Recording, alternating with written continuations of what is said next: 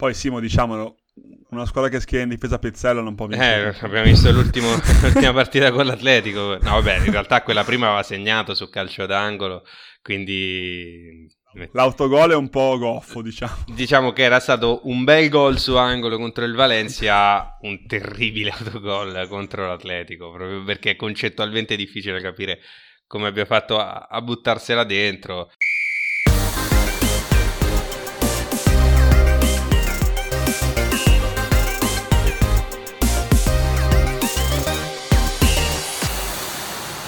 Eh, buonasera ragazzi, Radio Canà, eh, siamo tornati, salvo dopo un paio di settimane, così in memoria, dall'ultima puntata che era l'intervista fatta a Giovanni Romagnoli di OneFootball. Eh, oggi abbiamo salvo un altro ospite, perché noi siamo così, quando poi partiamo con gli ospiti alla fine non ci fermiamo praticamente più. È un ospite, non ospite, concedimelo Simo, eh, nel senso che entrambi lo conosciamo bene, è, tra l'altro da un certo punto di vista è il mio direttore, perché di fatto scrivo per Football, che è la sua testata eh, che, che lui ha fondato. E, e tra l'altro è anche, diciamo, dipendente o quasi, diciamo, di Armagnini, che era lo scorso, cioè un, un disastro ragazzi. Un... Comunque, ciao Simone Gamberini, eh, ben trovato. Ciao, ciao ragazzi. Per chi non ti conoscesse, diciamo che è fondatore di Football, per la quale scrivo di calcio francese, eh, è giornalista di D A Z N e telecronista, possiamo dirlo, del calcio portoghese su OneFootball. Ho ben studiato, se non ho capito. Bene, bene. Eh, Esatto, ok. Oggi sei qua in qualità di eh, grande appassionato e grande di, di conseguenza esperto anche di calcio spagnolo. Oggi, diciamo, andremo a parlare essenzialmente della Liga, ma eh, come appunto dicevo anche offline, non vogliamo fare la solita rassegna su cosa accade in Liga, ma come ogni puntata ci poniamo delle domande a cui poi rispondiamo durante la stessa puntata. E oggi in effetti ci stavamo chiedendo, io e Salvo da un po' di giorni, se effettivamente in Liga sia ancora possibile eh, vedere una vincitrice che non sia una delle solite due, ormai tre, visto che l'Atletico è più che una realtà di questo campionato. Eh, io, se vuoi, partirei, diciamo, dal cosa non sono più le grandi, nel senso che di fatto il Barcellona non è più il Barcellona a cui siamo stati abituati, ehm, ha avuto il cambio di panchina, che tra l'altro non ha avuto questa grande efficacia nella prima partita, ma non è sicuramente colpa del nuovo allenatore. E il Real di fatto, per quanto sia secondo me ancora una delle più forti del campionato, ovviamente non è più la schiacciasassi che era forse con Zidane qualche anno fa, eh, per cui sicuramente partiamo dal fatto che le grandi forse non esistono quasi più, se vogliamo, eh, e secondo te, diciamo, è, è più demerito delle grandi o magari qualche piccola che citeremo presto eh, è, è tanto meritevole di un titolo magari dopo tanto tempo? Sicuramente è più demerito delle grandi, ossia il gap si è ridotto non tanto per la crescita di chi c'era sotto quanto per il calo di chi, di chi stava sopra, a partire dalla scorsa stagione, dove comunque alla fine del campionato l'ha vinto una realtà non dominante come quelle che hanno vinto i campionati precedenti. Quindi eh, parliamo di un campionato che nello scorso decennio era praticamente quello meno aperto alla possibilità di far vincere un outsider, e che di fatto fino all'anno scorso era quello dove eri sicuro che era impossibile trovare il, il miracolo stagionale, ha di fatto essere quello in cui quest'anno ce lo si può aspettare un po' di più rispetto a, a tutti gli altri grandi campionati. Quindi mh, è un campionato che ha, forse è più bello da vedere, perché secondo me i campionati belli sono quelli che hanno una bella lotta al titolo, soprattutto se coinvolgono più squadre. Non sono un grande fan delle corse punto a punto tra due squadre con poi chilometri di vantaggio sulle inseguitrici, deserto, che è stato poi il canovaccio di tanti campionati ne... della Liga, tra l'altro, l'anno scorso per esempio.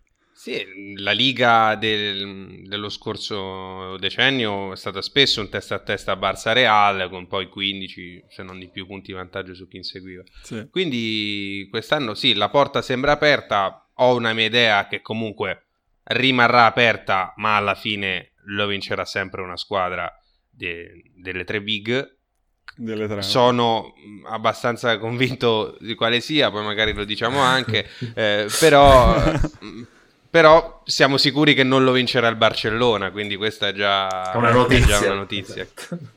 Diciamo che il titolo resta a Madrid probabilmente, sì, sulla carta quantomeno. Sì, probabilmente ci resta, però forse cambia squadra. Ok, ok, probabile.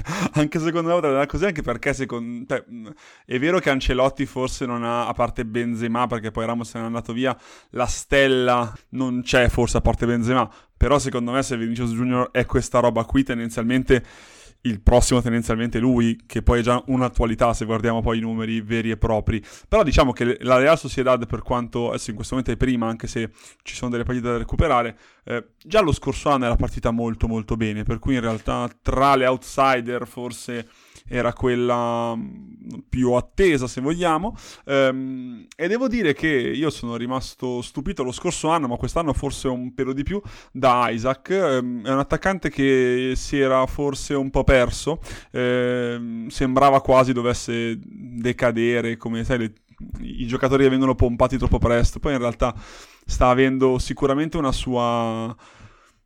una sua crescita, mettiamola così, e, e, e devo dire anche che a livello sempre di corsa al titolo mi aspettavo forse qualcosa in più dall'Atletico, sì, non so se tu sei d'accordo, è vero che è sempre lì più o meno, però devo dire col potenziale offensivo che ha, ha paradossalmente perso ehm, qualcosina dietro, anche se poi se guardiamo sempre i numeri è la seconda difesa, però forse ci si aspettava um, un, un qualcosa in più, ecco, da questa squadra che ha tanta profondità poi se guardiamo.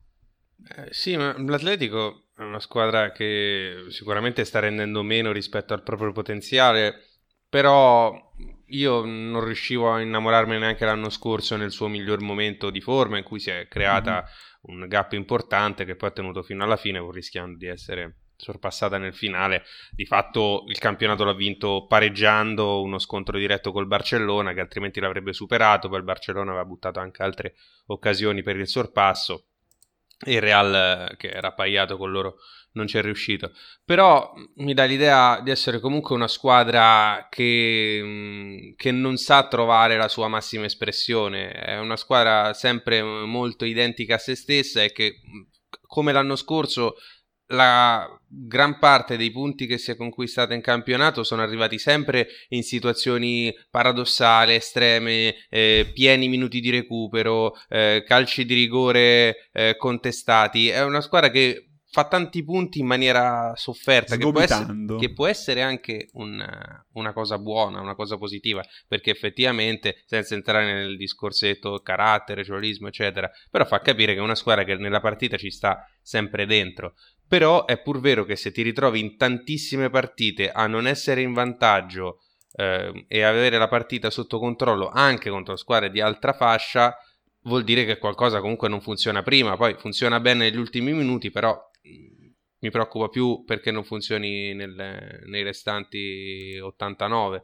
Quindi va sempre presa un po' così. È una squadra da cui ti puoi aspettare il passo falso, secondo me, contro chiunque, e questa non è una buona cosa per una big, se lo confrontiamo con Real, che ha vinto l'ultimo campionato, quindi quello di due stagioni fa, che sì, tornato dalla pausa Covid le ha vinte tutte tutte fino all'ultima, che l'ha pareggiata, ma tanto era già campione di Spagna. Quindi mh, secondo me non ha eh, per quanto possa essere anche forse la squadra più forte, non credo, credo metto sempre Real davanti, però eh, potenzialmente sì, l'Atletico può essere anche la squadra più forte, però non ha l'atteggiamento da, da squadra più forte, quindi secondo me perderà comunque tanti punti. Non la vedo come una squadra capace di fare un campionato da, da più di novanta punti, anche perché non è abituata, o meglio, gestire la partita da zero, dallo zero a zero di fatto lo fa da qualche stagione ormai, perché come detto è una realtà consolidata del calcio spagnolo, però non è abituata secondo me ad ammazzare subito le partite. È vero che ha vinto tre a zero la scorsa e tutto, però come dicevi tu spesso Suarez si trova a togliere castagnere dal fuoco oltre il novantesimo, è caduto più di una volta, ecco, e questo forse lo sta pagando un po' in Europa, dove in realtà quel tipo di brillantezza magari non sempre lo ha avuto.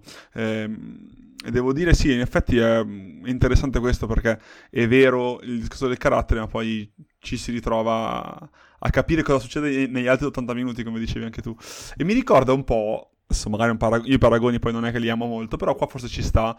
Si diceva lo stesso anche della Lazio di Inzaghi pre-Covid, non so se ti ricordi, che comunque era una squadra che stava attaccata alla partita fino al novantacinquesimo, poi per un motivo o per l'altro ha perso il treno e non l'ha più recuperato, perché potrebbe anche essere un qualcosa che potrebbe succedere anche a questo Atletico, in effetti. Ehm, invece, Salvo, io con te, e poi vado direttamente da Simo anche in questo caso, volevo appunto parlare un po' del Barcellona, nel senso che è una squadra che non sembra trovare pace fondamentalmente. Ora non si sa ancora chi sarà il prossimo allenatore, sembra che potrebbe essere appunto Xavi, però non si capisce il discorso contrattuale, magari poi Simo ci risolve questo dubbio. Ehm, però essenzialmente manca un po' tutto, mancano le idee, manca il gioco. Um, il gol che ha subito contro la Vest secondo me è anche un, uno scacco difensivo abbastanza boh, banale, nel senso che non ho forse quasi mai visto Piqué così tanto in difficoltà come negli ultimi tempi, ma non è sicuramente lui il problema. E poi però personalmente vedo anche della luce in fondo al tunnel, che è forse l'unico che rappresenta un po' di luce in questo momento, a parte i giovani, che è Memphis Depay. Oltre al gol meraviglioso che ha segnato nella scorsa partita, è comunque arrivato a cinque gol mi sembra in campionato, e devo dire che mi sembra che possa essere già, o ancor più diventare, il leader tecnico che il Barcellona cercava ovviamente in una fase di ricognizione, mettiamola così. Tu Salvo come li vedi? Li vedi in rischio, cioè che potrebbero risalire magari nel prossimo futuro, forse cederanno il passo ad una eh, un outsider con un pochettino più di fame, ecco, che secondo Guarda, me dipende cosa intendiamo per risalire, cioè se l'obiettivo ah no, zona Champions, ah, se parliamo parla, di zona eh. Champions, sì, potrebbero comunque sia quantomeno giocare la stagione per eh, arrivare nei primi quattro, intendendo più il quarto che non gli altri tre posti. Eh, dopodiché di... è un po' la Juve di Spagna, questa possiamo dire. Sì. Beh, di fatto hai una squadra che è ripartita totalmente da... è in un anno zero, perché dire che assorbire una, una gestione, un addio come quello di Messi, cioè in maniera così facile non è possibile per nessuno. Eh, sicuramente si è deciso di ripartire da un certo numero di veterani, Ter Stegen, Piqué, Busquets. Eh, ma dopodiché devi ricreare sostanzialmente tutta una squadra. Si sperava di poter contare su Agüero, che purtroppo nell'ultima gara fra l'altro ha avuto quello che ha avuto, aritmia cardiaca, ho letto, aritmia cardiaca, tre mesi fuori si dice poi. Eh, però come citavi tu sono stati, hanno avuto anche la fortuna di trovare in Depay un, un giocatore attorno al quale comunque sia eh, concentrare il talento nella fase offensiva. Il carattere, perché attenzione, Depay avrà molti difetti, ma non ha mai paura di prendersi una squadra sulle spalle. E- ero sicuro di questo impatto anche caratteriale di Depay. Ehm, poi ovvio si parla di un Barcellona diverso da quello atteso, tra virgolette. Però a livello caratteriale sono molto contento che abbia dimostrato questo per adesso. Poi è ovvio che devono arrivare altri risultati di squadra per giustificare. Beh, ma in questo, guarda, al di là della parentesi ormai anche chiusa di, di Koeman, questa di, di Sergi, aspettando di capire se effettivamente ci sarà l'avvento poi atteso di, di Xavi o si proseguirà la barra così, in questo momento quello che ha bisogno il Barcellona è di avere delle sicurezze su cui comunque sia concentrarsi dal punto di vista tecnico, una quadratura di squadra attorno alla quale poter proseguire questa fase della stagione, e poi appunto sperare di, di poter finalmente portare la barca in porto, perché cioè, il problema grosso in questo momento è la, l'incertezza societaria generale su cui si vive, che è stata purtroppo associata a quella tecnica che ha portato poi all'esonero di Koeman. Eh, non credo che si potesse fare molto di più, anche perché della serie la rosa è questa qui, quindi non... Tu Simo invece, cioè, appunto prima ti chiedo se effettivamente potrebbe arrivare Xavi come sembra, o se i problemi contrattuali porteranno il tutto a risolversi verso fine stagione. E Paolo appunto chiederti cosa vedi in questo Barcellona, che tipo di futuro vedi, non so, fino a fine anno. Eh, su Xavi credo che mh, con l'Alsad poi si troverà una quadra, perché sembrerebbero un po' avventate le parole di Laporta sul futuro allenatore quando ancora non ce l'ha in mano, quindi penso che si vada ad aspettare che in Qatar si superi quel momento chiave della stagione per cui la squadra non vuole essere lasciata senza allenatore. Poi per il venti novembre, quindi per il post sosta, probabilmente Xavi potrebbe essere già sulla panchina del Barça, e questo sarebbe sicuramente una notizia importante, non solo per il ritorno di una leggenda tra le più importanti della storia del club, ma proprio per provare a gettare le basi del nuovo Barcellona con anticipo. La stagione quest'anno è chiaramente andata, adesso devono cercare di limitare i danni. Limitare i danni significa entrare nelle prime quattro in classifica, che è tutt'altro che scontato, e mm. qualificarsi per gli ottavi di Champions League, perché per quanto la strada a Europa League probabilmente sarebbe un po' più sicura nell'ottica di vincere un trofeo, eh, poi... sarebbe un po' un disastro anche economico. Eh, sappiamo a livello economico quanto è importante per il Barcellona sì. essere in situazioni di comfort, e poi sarebbe strano non vedere il Barcellona agli ottavi di Champions. Però la sconfitta col Benfica nella seconda giornata è stata pesante da, da dover digerire. Poi è arrivato un successo, il Benfica comunque col Bayern ha perso, quindi le possibilità di rimontarla ci sono, però non abbiamo mai visto il Barcellona così in pericolo qualificazione in questi anni, non siamo abituati a vederla, ed è una squadra che secondo me l'unica cosa di cui può essere sicura è il futuro dei suoi ragazzi, perché ce n'ha davvero tanti ah, sì, da sì. far crescere, solo che non ha più quel contesto in cui potevi far debuttare il ragazzo senza correre troppi rischi. Adesso è un po' una necessità che il ragazzo si sbrighi A, a diventare già un giocatore decisivo. Il Messi della situazione esordisce in un Barcellona comunque tecnicamente ricchissimo e che può valorizzare il suo talento. Il Gavi di oggi, così come tutti gli altri ragazzi che si stanno imponendo, hanno un po' fretta di dover fare la differenza, perché non hanno quel contesto di titolari che, che permette loro di poter giocare con maggiore tranquillità e senza quell'impellenza di fare il risultato che c'è adesso. Quindi c'è un po'... Che però ne valorizza anche appunto i valori tecnici, perché se Gavi eh, si riesce ad affermare come sta facendo in un Barcellona disastrato, con questa personalità, con questa veramente... cioè gioca a testa alta in qualunque situazione. Questa cosa mi ha stupito anche dal vivo, quando abbiamo visto tra l'altro assieme la finale di Nations League allo stadio. Devo dire che... Ehm... se uno emerge in queste condizioni, chissà cosa potrebbe fare quando la, la situazione si sarà rimarginata, ecco, per usare un termine medico quasi. Eh, per cui devo dire, mi impressiona ancora di più da questo punto di vista in realtà poi la crescita dei vari ragazzi che si sono imposti. E un altro che onestamente non pensavo all'inizio potesse impressionarmi, ma lo sta facendo ultimamente, è Araujo, cioè il difensore Ronaldo Araujo. Lui onestamente non mi sembrava questo granché, onestamente, lo scorso anno.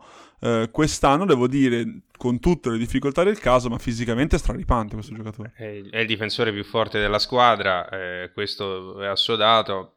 Fisicamente è un po' fragile, perché non, non è il primo problema eh, di infortuni che ha avuto in questi due anni, però è un giocatore che... in un contesto più competitivo ci può stare alla grande, quindi lui è, è veramente una, una bella presa, ma fa parte di quella filosofia Barcellona che comunque funziona, ossia anche saper andare all'estero a prendere il grande giocatore senza dover poi spendere chissà che, o comunque se non all'estero anche da altri club. Vedi Pedri, che comunque è un, un acquisto fatto dalla Spalmas e, e non un prodotto della, della Masia. Però è pur vero che ci sono tanti talenti cresciuti in casa che, che sono affidabili già per la prima squadra, alcuni magari non di livello eccezionale, ma che comunque completano bene la rosa e ti aiutano a non spendere per coprire i buchi. Vedi il Minguesa della situazione, che non sarà mai un, un campione, però può fare quello che hanno fatto i Nacho e Lucas Vázquez a Madrid, che ti evitano di dover andare a comprare un giocatore lì perché te lo sei autoprodotto. Poi beh, il settore giovanile del Barcellona è, per me rimane sempre l'eccellenza assoluta a livello di produzione di ragazzi. Il fatto è che sono un po' troppo stimolati a dover far bene subito, e comunque per quanto possano impressionare per la loro gioventù non avranno mai quell'impatto tecnico di risultato che ti fa vincere le partite ai campionati. O si dovranno fare anche delle bellissime partite, ma è difficile che siano proprio loro a fartele vincere, e per quello ci vorrebbe un, un corredo attorno un po' più, un po' più competitivo, che al momento manca. Invece io volevo appunto stimolarti poi su un altro discorso, nel senso che sempre nell'ottica di capire se effettivamente, poi ci siamo praticamente detti che il Real è la mia e la tua favorita. Salvo non l'ho ancora detto, se vuoi dillo adesso. Io punto ancora sull'Atletico. Cioè... Sull'Atletico? Ah, vedi, mi hai stupito questa volta, mi stavo Real. Che lo scorso anno tu dicevi il Real ha vinto l'Atletico, quindi quest'anno fai... Vabbè. Ok. No, è perché quest'anno io del Real, come dicevo, io sono rimanere impressionati troppo, però diciamo Vinicius Junior io ho un po' di tempo che penso che sia veramente un grande giocatore. Quest'anno forse finalmente si vede eh, la stoffa del campione, cioè il giocatore che finalmente, come ha detto anche Ancelotti, inizia a vedere un po' più la porta, no? E anche secondo Ancelotti, come penso secondo tutti, se inizia a vedere anche la porta tende a diventare immarcabile. Ehm, però appunto tanti ne contestano il fatto di essere ancora troppo lezioso, che era un po' la stessa cosa che veniva rimproverata a Neymar eh, sia prima di arrivare al Barcellona sia nei primi tempi del Barcellona. Tu, punto primo, ci rivedi un po' di quel Neymar, mh, anche se, ripeto, restiamo sempre su, sulle uova coi paragoni, però mi rendo conto che possa venire all'occhio questa cosa. E in seconda battuta, se tu ci vedi effettivamente la stella del Real che verrà, perché poi Ancelotti ne parla eh, con attualità, però magari quando Ancelotti cambierà, ma cioè, non sarà più allenatore o comunque nel futurissimo del Real, magari Vinicius resterà e Ancelotti non ci sarà più, ecco, questo è un po' il discorso. Beh, eh... quello che abbiamo visto in questa prima porzione di anno è, è spettacolare, è qualcosa di, di incredibile, è uno dei migliori giocatori del campionato e, e lo sta dimostrando. A me non piace citare i numeri, però in alcuni casi, perché vanno sempre contestualizzati, però Vinicius quest'anno ha già segnato più gol di tutta la stagione scorsa e siamo al, al terzo mese, è appena iniziato di stagione. In campionato l'anno scorso ha fatto tre gol e quest'anno ha fatti sette, sì. Già è il... sì. Uno in più di Suarez, per contestualizzare, sì, ancora un po' la mh, situazione. Poi sono gol pesanti, il fatto è quello, perché comunque ha segnato tante volte, contestualizzando appunto i numeri, gol che hanno sbloccato le partite, gol che le hanno riprese. Secondo me ha fatto una partita con il Levante in un tre a tre nel momento in cui il Real ancora doveva sistemare qualcosa dietro, in cui quello del gol dal fondo campo, per esattamente quella del, del pallonetto da, sì, dalla riga di fondo, in cui era veramente imprendibile. E il fatto è che quel tipo di giocate lui ha dimostrato di avercele anche in grandi palcoscenici. Se prendiamo la miglior partita della scorsa stagione del Real, che era quella in cui ha battuto il Liverpool a, al Di Stefano, a Valdebebas, in cui era effettivamente immarcabile anche per giocatori della caratura di una squadra come il Liverpool. Quindi secondo me lui colpi del campione ce li ha tutti, è un giocatore che può ambire davvero a fare una carriera di primissimo livello. Questo non significa che la farà, perché comunque ancora ha qualcosa da sistemare, però è chiaro che nel calcio di oggi trovare uno che salta l'uomo in velocità palla al piede, quindi non buttandola avanti e non eh, con un movimento senza palla, ma proprio puntando l'uomo, è merce rara e secondo me è quello che lo fa meglio. Quindi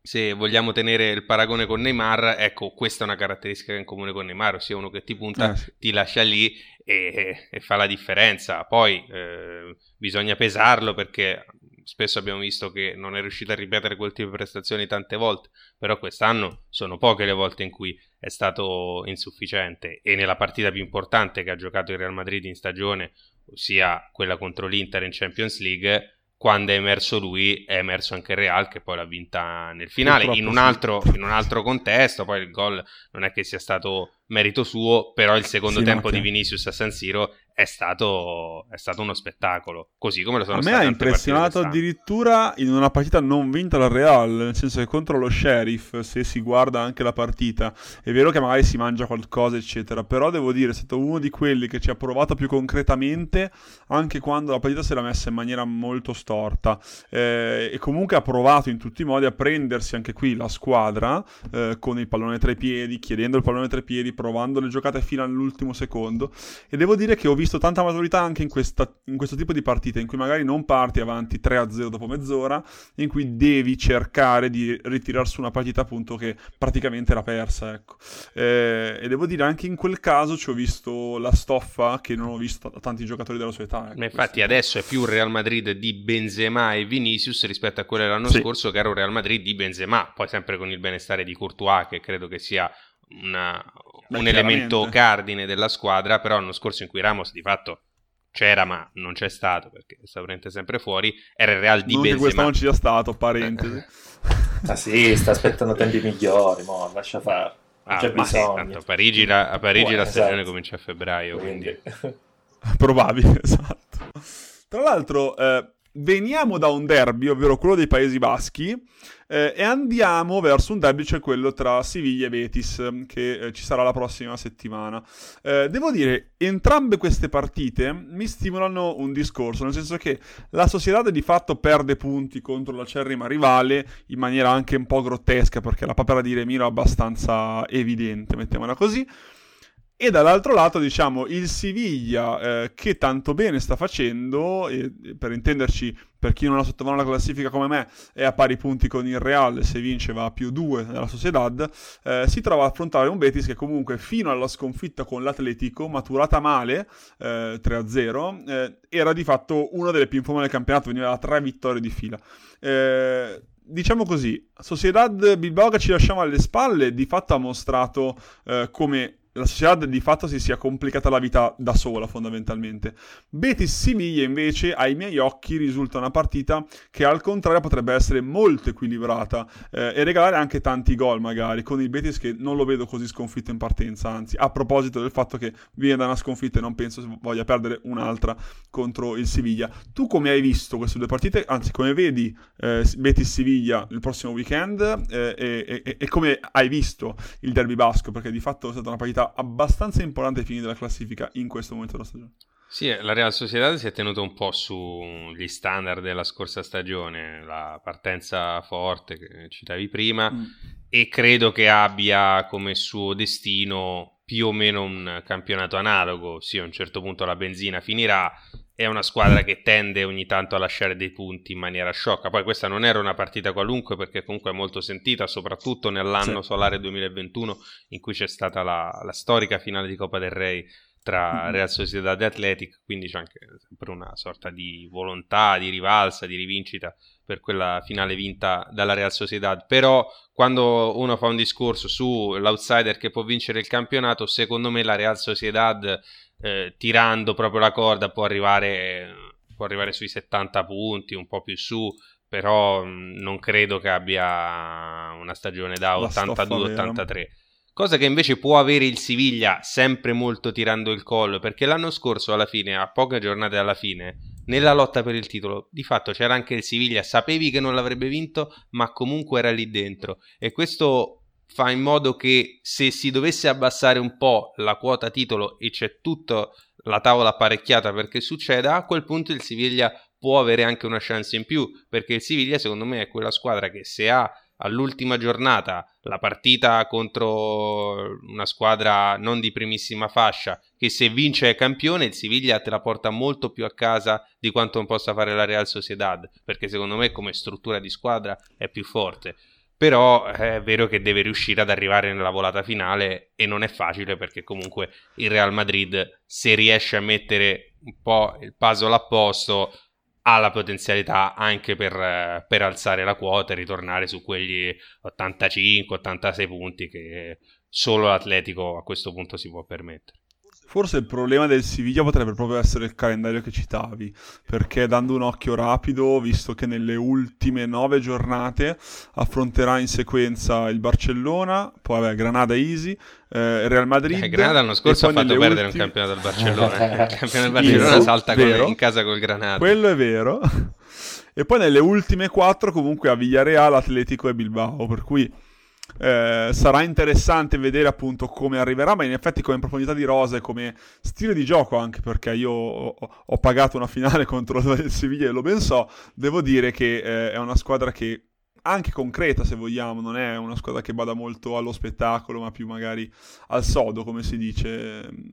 E poi Lopeteghi secondo me resta uno degli allenatori più interessanti del panorama, poi Eh, migliori, peggiori sicuramente ce ne, ce ne sono sicuramente, però è un allenatore molto preparato che devo dire sa sempre il suo, ecco. Come sì, ma dal Siviglia senso. Non sai mai cosa aspettarti, perché è una squadra che tende a sorprenderti, ha più sistemi di gioco, ha più varianti offensive, perché quest'anno di fatto il vero cambio di rosa è stato non avere più Luke De Jong, che è andato al Barcellona, e mettere Rafa Mir, che tra l'altro sta anche vivendo un momento di ottima forma, e tra Rafa Mir, che è comunque classico centravantone di gran fisico, e Nesiri, che è stata la superstar praticamente la stagione scorsa, c'è molta differenza tecnica, perché passiamo da un nove d'area a un giocatore invece che quasi non è neanche un centravanti, è un giocatore più tecnico e, e, di, e di qualità. Quindi il Siviglia può eh, pescare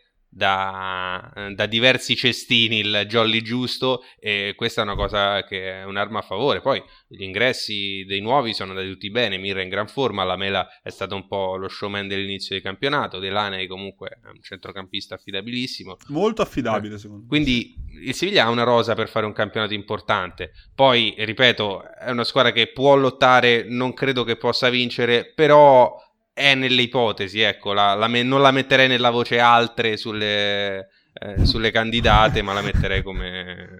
Cioè, ma che la S N A I non è nella voce altre. Non è nella voce altre, no. Non so. Invece, Salvo, io sono sempre... Sarà che sono sempre un po' così, un sognatore mancato, non so, queste robe qua un po' molto esotiche, filosofiche, però vedere così in basso Valencia e Villarreal mi piange un po' il cuore, devo dire. Cioè, alla fine sono due... Non dico nobili decadute, perché alla fine il Villarreal eh, il suo percorso lo fa sempre e, e penso che finirà molto più in alto di come sta facendo, anche perché poi in Coppa la vediamo, in Champions con il girone d'Atalanta la vediamo impegnata in un girone sì complicato, ma si sta barcamenando in maniera molto eh, più che discreta, ecco, mettiamola così. Cioè, il Valencia personalmente lo vedo ogni anno come un caso perso, ma poi, poi riesce sempre a tirare, diciamo, un colpo di coda, per cui ti fa sperare. Sì, però mi ha un po' stufato vederli in questa situazione, eh, e devo dire, poi io sono innamorato di Carlos Soler come lo ero anche di Ferran Torres, e vedere ancora lì Soler mi piange il cuore un sacco, perché spero che se ne vada il più in fretta possibile da lì, ecco. Mi sa molto di Pellegrini di Spagna, non so come dire. Ho offeso tutti i romanisti in questo momento, se Saverio ci ascolta penso che mi odierà. Ti sei fatto una serie di, di nuovi nemici, Sallo.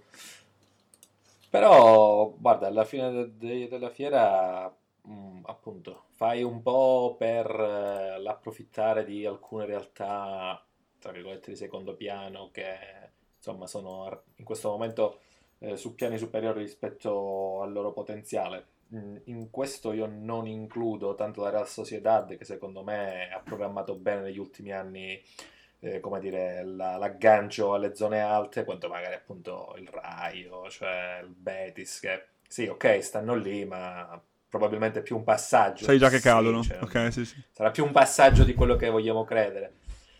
Eh, il Valencia è proprio quella classica società e squadra che purtroppo, come ogni anno, ti, ti fa credere di aver messo da parte tutti gli errori che l'hanno minata negli ultimi periodi, e poi così ti fa ricascare nello sprofondo.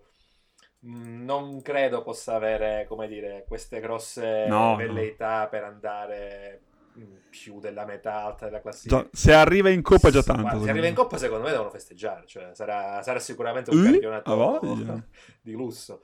Diverso il discorso del Villarreal, perché venendo da una stagione con, dove comunque sia si era affermata in Europa League, quest'anno comunque sia in Champions te la stai giocando in un girone sicuramente in uno dei più difficili, comunque sia vederlo lì barcamenarsi a tre punti dalla zona di retrocessione, sì, ti lascia un po' l'amaro in bocca, eh, però mh, probabilmente in questa fase paga un po' di, come dire, eh, brutta forma di quelli che sono stati negli anni dell'anno scorso i suoi giocatori. Quindi dai, io invece su di loro punto per una risalita da qui a Natale, poi per quel, quel famoso discorso degli step e dei cicli brevi in una stagione, potrebbe risalire da qui a breve. Che io sì, io mi ero illuso ai tempi del di non è Spirito Santo al Valencia, mi ero illuso che iniziasse un ciclo. Un, un ciclo, comunque un qualcosa di interessante che mi teneva un po' più sul pezzo sul Valencia, che comunque il Valencia mi, mi ispirava fiducia ai tempi, poi la città cinese è esplosa malissimo di, Valencia, di, di Ranieri al Valencia, e quindi capite eh vabbè tu sei poi sei antiquato dentro tu, no no io un po', un po' più recente, un po' più no, ma devo dire quel, quel Valencia mi era molto piaciuto, ma avevo visto giocatori che speravo esplodesse, anche Gaia stesso che alla fine è rimasto lì, si, si vociferava di tutto per lui, forché che restasse al Valencia fino ormai ai ventisette anni, eh, e devo dire che quel tipo di parabola non me lo aspettavo, e mi, mi aspettavo che a questo punto della storia, della, della sua storia, fosse magari un, tra quelle che sarebbe potuto diventare dell'outsider, in realtà niente di tutto questo. No, ma perché poi c'è cioè, della serie, io appunto citavo prima la, la Sociedad, ma per un discorso di appunto ci vuole quella eh, stabilità societaria, quella lungimiranza nel progettare e nel poi riuscire a pescare quel mix tra giocatori che compri e giovani che lanci in squadra. Sempre citando la Sociedad, mi sembra a occhi e croce quasi quindici. Beh, Isaac, Oyarzabal, sì, tra quelli che prendi dalla, come dire, dalla, dalla loro dalla loro giovane, tipo una decina e passa negli ultimi tre quattro anni, quindi ci voglio dire anche forti, eh, anche forti, esattamente, quindi Zubimendi cioè, anche devi sì. avere mh, quella, quella progettualità lì. Purtroppo il Valencia è passato in mezzo a così tanti danni e gestioni eh, di disastrate che, come dire, puntare a diventare una, un outsider in mezzo al Real, al Barça e tutto il resto è veramente duro. Quindi diciamo che facendo ordine alla fine delle tre big, noi vediamo due su tre il Real vincitore, salvo vedere l'Atletico, tra le outsider, e torniamo al discorso di inizio puntata su cui abbiamo fondato questa puntata, più o meno il Siviglia ci sembra la più concreta, mi pare di capire, Sociedad e Betis, quella un po', un po', un po' più fumosa, diciamo così, che potrebbero crollare da un momento all'altro. Dai, questo sì, è un po' dai, l'ordine il Betis finale, è eh. un'ottima squadra, uno dei miei allenatori preferiti, che è Manuel Pellegrini, però non ha la capacità di poter reggere una stagione dove presumibilmente farà anche almeno un paio di turni poi in Europa League, eh, sì, cosa che farà sì. anche la Real Sociedad, ma secondo me ha la rosa per sopperire meglio al, al doppio impegno. Eh, il Betis di fatto fin qui è la miglior squadra in Europa della, della Liga, nel senso che è quella che sta avendo risultati migliori rispetto alle aspettative in confronto a tutte le altre, sia il Real bene, però come fai a perdere con lo Sheriff, il Barcellona male, l'Atletico secondo me molto male perché ha vinto una partita e ne è uscito comunque non soddisfatto dal successo col Milan, la Real Sociedad benino, ce la farà però non ha incantato, il Villarreal bene o male sta in linea con le aspettative, l'unica squadra che ha fatto proprio bene è stato il Betis che ha fatto sette punti mm-hmm. e quella che non ha vinto la stava vincendo era col Bayer Leverkusen, quindi anche una, una buona partita, però non so quanto possa reggere i ritmi da, da quel tipo di big. Adesso ha un derby, ma non ha molta profondità di sì, fatto. Sì, ma penso che è una squadra che potrà lasciare punti anche nei match casalinghi contro il Mallorca, contro l'Osasuna, gli escono quegli uno a uno che, che poi ti, ti abbassano la quota punti e fanno andare via le altre, quindi per il titolo il Betis credo sia impossibile anche che rimanga al termine del girone d'andata in una quota tutto sommato accettabile, cioè avrà già quei sette otto punti di ritardo a, alla diciannovesima giornata che chiaramente non saranno, non saranno colmabili. Poi Simo, diciamolo, una squadra che schiera in difesa Pezzella non può vincere. Eh, abbiamo visto l'ultimo, l'ultima partita con l'Atletico, no vabbè, in realtà quella prima aveva segnato su calcio d'angolo, allora, quindi l'autogol è un po' goffo, diciamo. Diciamo che era stato un bel gol su angolo contro il Valencia, un terribile autogol contro l'Atletico, proprio perché concettualmente è difficile capire come abbia fatto a, a buttarsela dentro, però dai, sono una squadra che, che il suo l'ha fatto, poi ha, fa, ha cominciato a far segnicchiare Borja Iglesias e non era facile, il suo ricambio che è William José, il suo sempre in maniera molto rudimentale perché non è un aggraziatissimo nei movimenti, esatto. Lo fa, quindi se è una squadra con quella tre quarti che secondo me è di ottimo livello, ha anche un finalizzatore, le sue soddisfazioni se le può prendere, può lottare per eh, confermarsi in Europa, in Europa che... League magari una cosa un po' più sì, è una squadra che può confermarsi nelle prime sette, che in Europa League può, può puntare avanti, andare avanti il più possibile, non credo che la possa vincere, dipenderà poi chi scenderà dalla Champions, però magari anche fino a una semifinale ci può arrivare con il percorso giusto. Io, Salvo, se sei d'accordo, chiuderei qua. Comunque abbiamo snocciolato ampiamente. Uscito, dai. Siamo, siamo riusciti a esaurire la nostra domanda quotidiana, mettiamola così. Eh, ora, come sappiamo, come tutti sanno, noi cerchiamo sempre ospiti, eccetera. Abbiamo cose, cose, poi vediamo cosa succederà, se si realizzano, però abbiamo cose, sappiatelo. Eh, grazie Simone, intanto. Grazie a voi. Eh, grazie mille di esserti prestata alle nostre grinfie. E grazie Salvo, alla fine grazie, grazie. A te. Tra l'altro questa puntata dovrebbe uscire il tre novembre, quindi mi prendo, dicendo la data, occhio, mi prendo anche una responsabilità, ok? Per chi c'è, ci vediamo da Offside Fest, perché il quattro di novembre c'è la serata conclusiva di Offside Fest in cui ci saranno le premiazioni dei film, sia quello della critica, quindi della giuria, sia quello del pubblico che ha votato, e eh, la premiazione, noi siamo in corsa per eh, Off the Post, quindi il, il concorso che Offside fa eh, sui migliori articoli dell'anno. Abbiamo i nostri Florin De Giacomo che sono finalisti, per cui un po' tifate per noi, un po' nel dubbio venite, che almeno ci incontriamo. Eh, niente, ciao a tutti, buona serata e ciao. Alla prossima. Ciao.